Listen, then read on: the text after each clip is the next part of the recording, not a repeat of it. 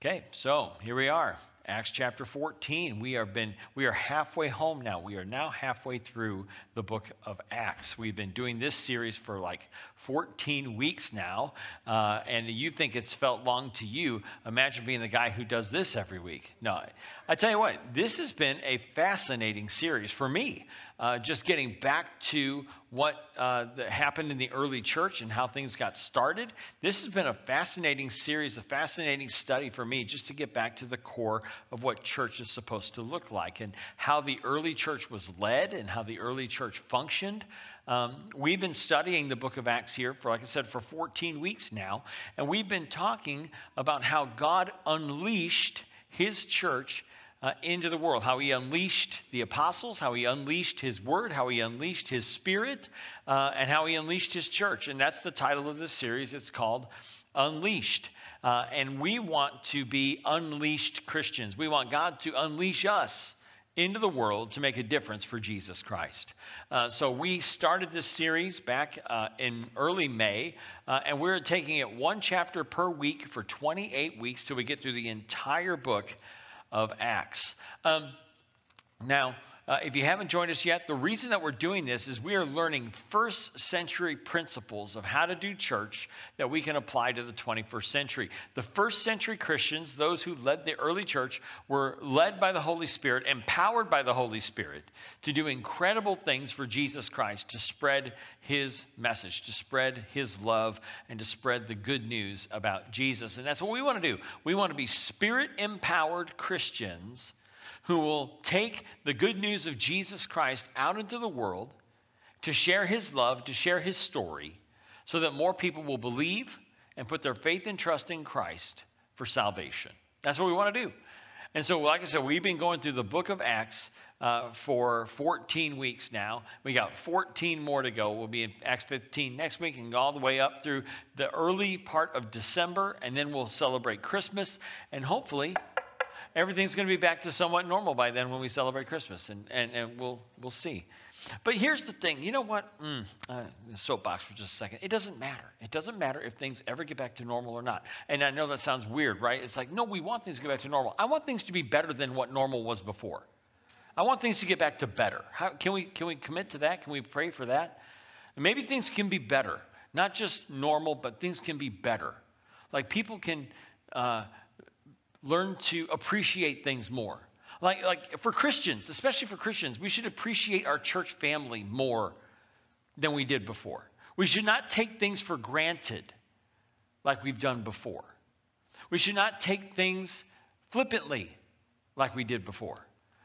Let's commit ourselves as a church to being better, to getting back to better instead of just getting back to normal. I think that's a... a A goal that we should keep in mind. Let's let's do that. Let's get back to better before we get back to normal. Does that make sense? Okay, I hope so, because, man, I, I don't know where that came from, but I asked God to give me words to say, and there it came. So, um, so we're in Acts chapter fourteen. If you have a Bible, grab your Bible, turn to Acts chapter fourteen. If you didn't bring a Bible, you can always use one on your phone, like Bible Ver- Bible Gateway or YouVersion. You can look up the Uh, The Bible passages there, or even better, you can use the G F C C app on your phone or tablet uh, by going to your app store and searching for G F C C, uh, and you can download the G F C C app to your phone and follow along with the sermon notes. This sermon is called Mission Accomplished, and it's about the very end of Paul and Barnabas's first Uh, missionary journey and how they accomplished what God had told them to go out and do. Uh, Paul took several other missionary journeys, and we'll get into those over the next coming weeks. So last week we were in Acts chapter thirteen, uh, and we saw uh, how uh, Paul and Barnabas were sharing the good news, and everywhere they went, they were sharing the good news about Jesus. And I encouraged you last week to pray for someone, pray for one person five times in the last week. I'm not going to ask you if you did that. I'm going to put it on the honor system. Trust that you did. But if you didn't, continue, then, then commit yourself to doing that this week. Pray for one person five different times in the coming week, and praying for an opportunity to share your faith with somebody. To pray for an opportunity to share the good news, whether it's inviting someone to come to church, whether it's uh, telling your testimony, giving your story about who, how Jesus has made a difference in your life. Whatever it is, pray for that person five times this coming week. Pray for that one person five times this coming week, and keep looking for opportunities to share the good news about Jesus and what a difference he makes, not only in this life, but for eternal life, okay? So I want to encourage you to keep doing that. If you started praying for somebody, keep praying for that person. I heard Lee Strobel in a sermon once say that if, if God were to answer all the prayers you prayed in the affirmative that you prayed the last week, would anybody be in heaven? Would anybody else be on their way to heaven? We should pray for people who don't know Jesus and pray that they come to know Jesus Christ as their Savior. Okay? Uh, I got a, a great story. Uh, last last Sunday morning, we had a baptism after the eleven o'clock service. A friend of mine got baptized, been praying for his salvation for a long time, praying that he would come to make that decision to get baptized. And he called me up last week and said, I want to do it Sunday morning after eleven o'clock. And sure enough, Sunday morning after eleven o'clock, we had a baptism last week. We've had twenty-four baptisms this year, which is awesome, uh, but there's plenty more to come. There's plenty more to come, plenty more people to reach. So even, like we've, like we've been saying all along, even in the midst of the, of the pandemic, God is still doing God things. Because God never ceased being God. God never stopped sitting on his throne. He never said, oh no, there's a pandemic. What am I going to do? He knows what he's doing. And God is still doing God things. And he's still doing them at G F C C. And we're going to let him keep doing those things. Amen? All right, Acts chapter fourteen. Uh, we ended up last week with the uh, apostles, uh, Paul and, Paul and, Bar- Paul and Barnabas. Paul and Barnabas left the city of Pisidian Antioch. They shook the dust from their shoes uh, to say, we're done with you guys, because they rejected the message of Jesus. And then they went to, they were going to the city of Iconium. Iconium is about eighty miles away from Pisidian Antioch. And that's where we arrive. That's where we begin, where Paul and Barnabas go into a Jewish synagogue on the Sabbath to start talking about Jesus, the Messiah. The Jews, the reason they went into the synagogue was because the Jews and those Gentiles who had converted to the Jewish faith uh, would have had something in common with Paul and Barnabas. A, they were uh, monotheistic, unlike the Greeks and Romans around them who were polytheistic, meaning they worshiped many gods. Uh, the, the Jews and the Gentile converts to the Jewish faith only worshiped the one true God. So they had that in common. Also, the Jews and the Gentile converts were looking forward to the coming of the Messiah. The Messiah had not come. They, they did not believe the Messiah had come yet, but Paul and Barnabas knew the Messiah had come, and his name was Jesus. So they go to Iconium, and look at chapter fourteen, verse two. It says, the Jews who refused to believe stirred up the other Gentiles and poisoned their minds against the brothers. And so they, when they went to the synagogue, they started telling people about Jesus, and people put their faith in Jesus, and they believed in Jesus. They got baptized and all that good stuff. Um, but the, there were some uh, people who were trying to poison the minds of the Gentiles and the other Jews uh, and uh, to try and turn them against Paul and Barnabas. Verse three. So Paul and Barnabas spent considerable time there in Iconium, speaking boldly for the Lord, who confirmed the message of his grace by enabling them to do, to perform signs and wonders. And here's the thing. Somebody asked me this question recently uh, about signs and wonders in the Bible and in the book of Acts. Like, why can't we do those today? The, the purpose of signs and wonders In the in the book of Acts is to confirm the gospel, to confirm the message. And there's an important concept there that we need to remember, that as Christians, we need to look for ways that we need to live in such a way that it confirms our message, that it confirms the good news of Jesus. It confirms the gospel. We may not be performing miracles. We're going to see that Paul did one in the next city that they went to. We may not be able to do miracles, but I'm telling you right now, if we're living a lifestyle that is inconsistent with the gospel, people are not going to believe it. If we live in such a way that is diametrically opposed to the good news of Jesus Christ, people will not believe the good news of Jesus Christ. They just won't believe it. It's like when you tell somebody Jesus makes a difference in your life, but it doesn't look like Jesus makes a difference in your life, they're not going to believe you. If you tell them that Jesus gives you joy and you walk around miserable all the time, they're not going to believe you. If you tell them that Jesus gives purpose and meaning to your life and all you do is gripe on Facebook about how your life is purposeless and meaningless, what are you doing? Our testimony has to confirm the good news. And that's what the purpose of miracles was in the book of Acts, was to confirm the good news. Okay? Uh, look at verse five. So some people were siding with the Jews, others with the apostles. There was a plot afoot among both Gentiles and Jews, together with their leaders, to mistreat them, Paul and Barnabas, and stone them. So they were going to try and kill Paul and Barnabas. Paul and Barnabas learn about the, the, the threat, and they leave. Uh, they, they leave the city of Iconium, and they go to the city of Lystra, which was straight down south of Iconium.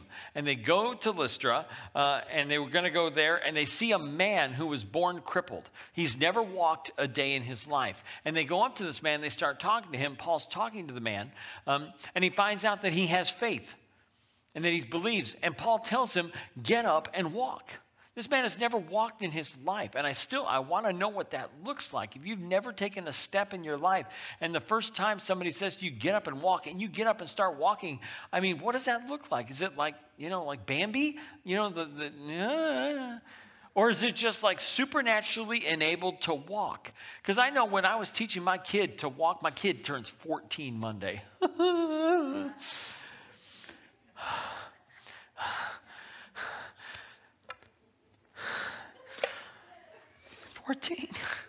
Where's the time going? Um, but when he was learning how to walk, he would like take two steps and then fall down. Did that, was that this guy? Did he take two steps and fall over? And Paul's like, no, it's okay. Get back up and try again. And the guy's like, I don't think I want to. He starts walking around, and people are astonished and amazed. Look at verse eleven, chapter fourteen, verse eleven. When the crowd saw what Paul had done, they shouted in the Lyconian language, the gods have come down to us in human form. Barnabas they called Zeus, and Paul they called Hermes, because he was the chief speaker. The priest of Zeus, whose temple was just outside the city, brought bulls and wreaths to the city gates because he and the crowd wanted to offer sacrifices to them. This is crazy. So Paul heals this man, and everybody starts to uh, think that Paul and Barnabas are Greek gods come down from heaven to live among the people. And they call Barnabas Zeus, who was the father of the gods, and they called Paul Hermes. And Hermes was uh, Zeus's number one attendant. He was Zeus's attendant. And so they, they figured that since uh, Hermes, the, the spokesman of the gods, the, the attendant to Zeus, um, Since he, since Paul was him, that must make Barnabas Zeus. Now, the city of uh, Lystra had lots and lots of pagan temples in it, including one right out the, outside the city. There was a, t a pagan temple to Zeus, uh, the father of the gods. And so, like, the priest of Zeus comes running into the city with bulls and wreaths. Like, he took time to make wreaths and, and to prepare bulls, and he's going to bring them, and they're going to offer sacrifices to Paul and Barnabas right there in the middle of the city. And Paul and Barnabas tear their clothes in, in shock and in horror. They're like, no, no, no, no, no, no. We are not gods. We are just ordinary people just like you. We are ordinary dudes. Don't sacrifice anything to us. And they start talking about the one true God. They used this opportunity that presented itself to talk about the one true God. And it said the people, they, they didn't want anything to do with it. They didn't want any, anything to hear of it. They, they were still wanting to sacrifice uh, to Paul and Barnabas. Um, we flip over to the next passage where it, we find out that some of the Jews from the previous cities, Pisidian Antioch, and, and from Iconium, come down to Lystra as well. Look at verse nineteen. Then some Jews came from Antioch and Iconium and won the crowd over. They stoned Paul and dragged him outside the city, thinking he was dead. But after the disciples gathered around him, and that means that they got around him to pray for him, he got up and went back into the city. The next day, he and Barnabas left for Derbe. So you've got Paul and Barnabas, who uh, the, the Jews come from Iconium and Antioch to stir up trouble for them. And it's like, we didn't stone you back in Iconium. We're going to stone you here in Lystra. And that's exactly what they did. They took rocks and they threw them uh, at Paul uh, to the point where they thought that he was dead. And they dragged him outside the city and left him for dead. But the believers gathered around him and they prayed for him. And miraculously, he recovered completely, gets up and walks back into the city, the city of the people who just tried to kill him. Paul is a stubborn man. Paul is a man. No comment on stubbornness. So they go to the city of Derbe, which was southwest of Lystra, and they go there and they preach the gospel and they share the good news about Jesus with everybody in Derbe. And then it says that they return to Lystra, so they they, they kind of backtrack. They go from Derbe back to Lystra, back to Iconium, back to Pisidian Antioch, and they're, they're going there to strengthen the new believers and to encourage the new believers uh, because there was a lot of hostility toward the gospel in these cities. Look at verse twenty-two. I love this. Strengthening the disciples and encouraging them to remain true to the faith. This is what they said. We must go through many hardships to enter the kingdom of God. Man, if you got a highlighter or a pen or something, just underline that verse right there. If it's your Bible. If it's not your Bible, then maybe don't do that. But we must go through many hardships to enter the kingdom of God. You know, I, I tell you right now, there's there's like an hour's long sermon in that verse right there. Not now, but like, you know, another day. But think about that. We must go through many hardships to enter the kingdom of God. So many people want the easy way. We want Christianity light. We want, you know, just an easy path. We we want to we want to just get the easy path right into heaven. We must endure many hardships to enter the kingdom of God. Think about that this week when you're going through a rough time.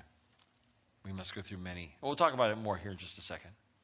Well, it says they went back to, through the way that they came, and they sailed from, uh, they went from Antioch to uh, Attalia. Look at verse twenty-six. From Attalia, they sailed back to Antioch, where they had been committed, committed to the grace of God for the work they had now completed. They're going back to Syrian Antioch. On arriving there, they gathered the church together and reported all that God had done through them and how they had opened a door of faith to the Gentiles.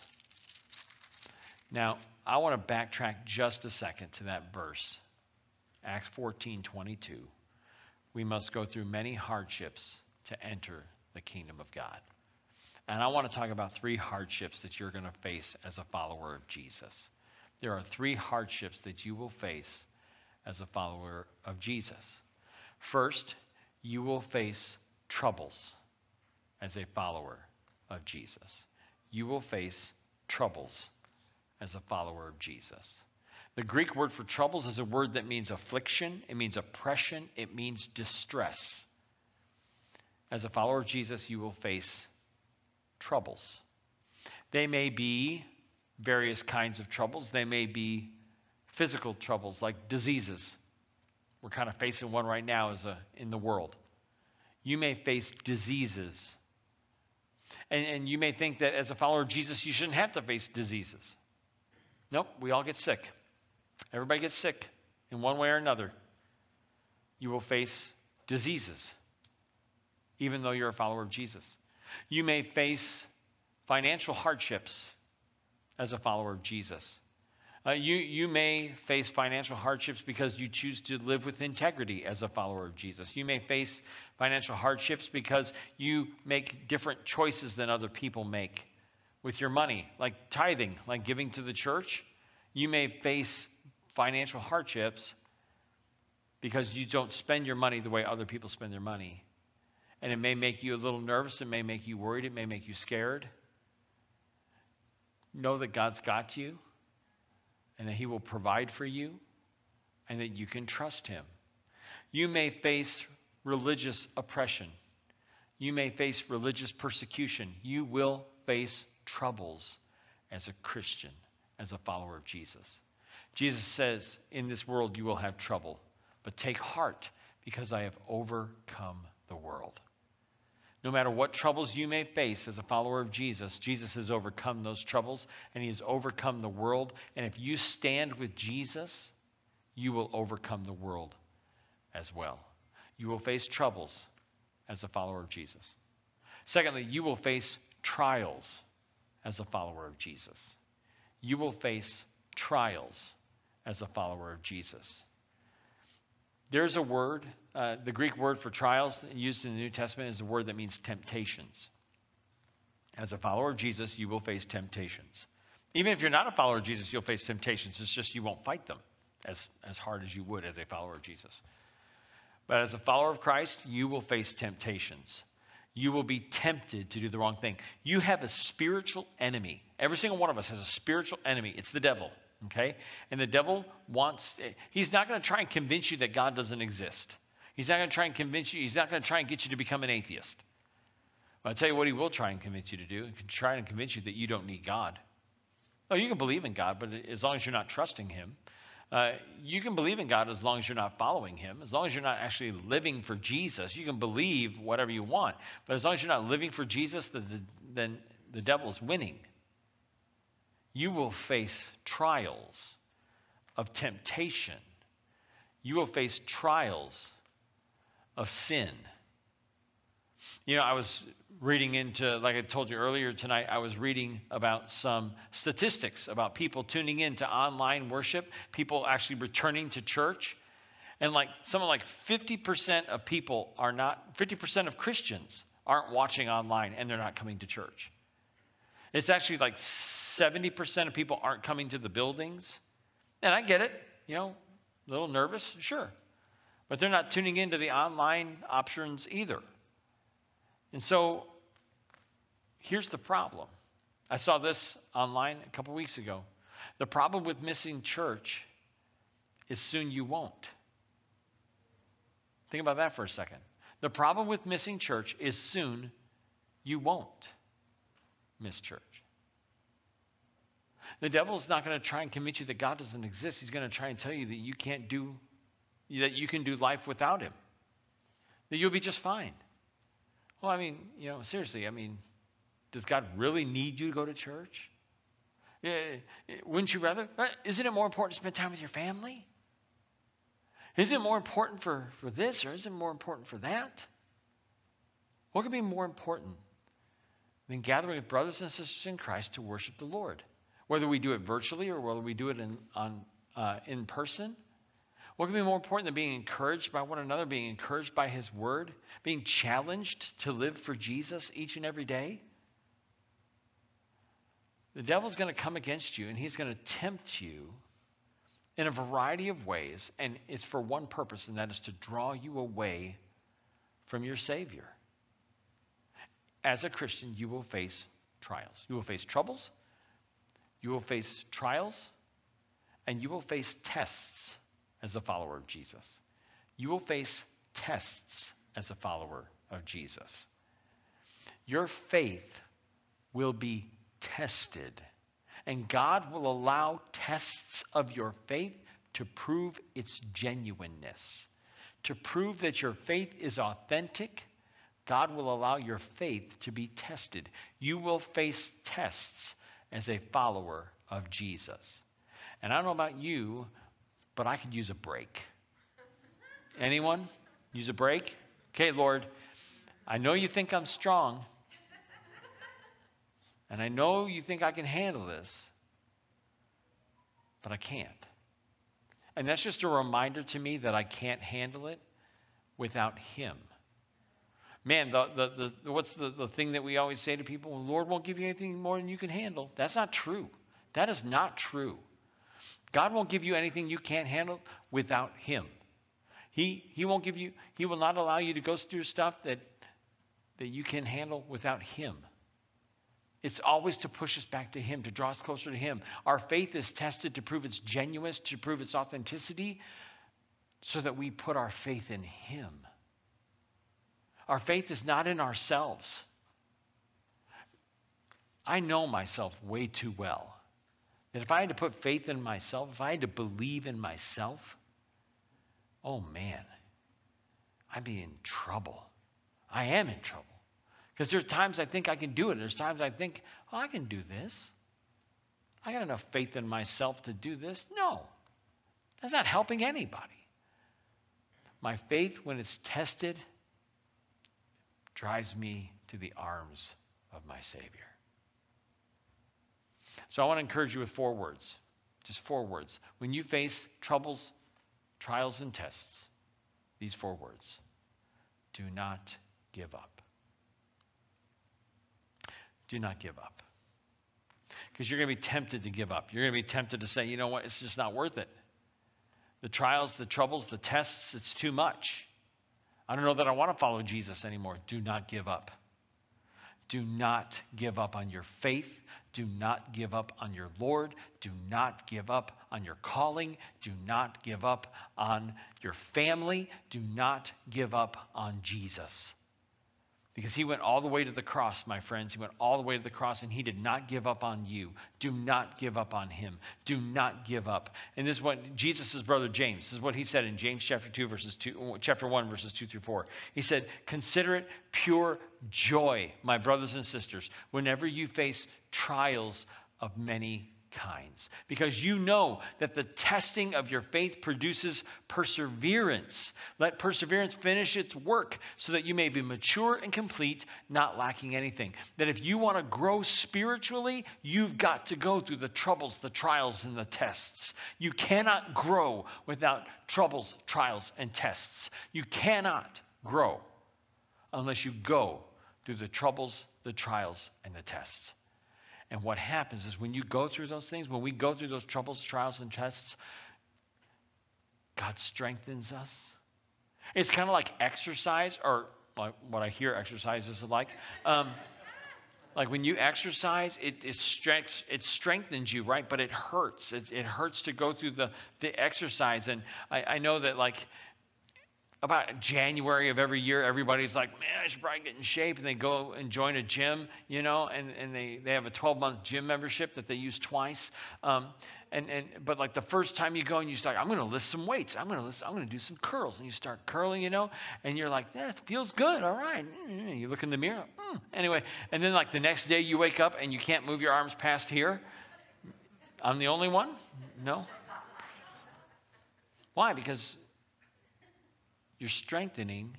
It, it hurts to go through the strength training. It hurts. And so when you go through the troubles, the trials, and the tests, it may hurt a little bit, but you will grow because of it. And James says, consider it pure joy. We must go through many hardships to enter the kingdom of God. And just know that when you go through those hardships, the kingdom of God is on the other side, waiting for you.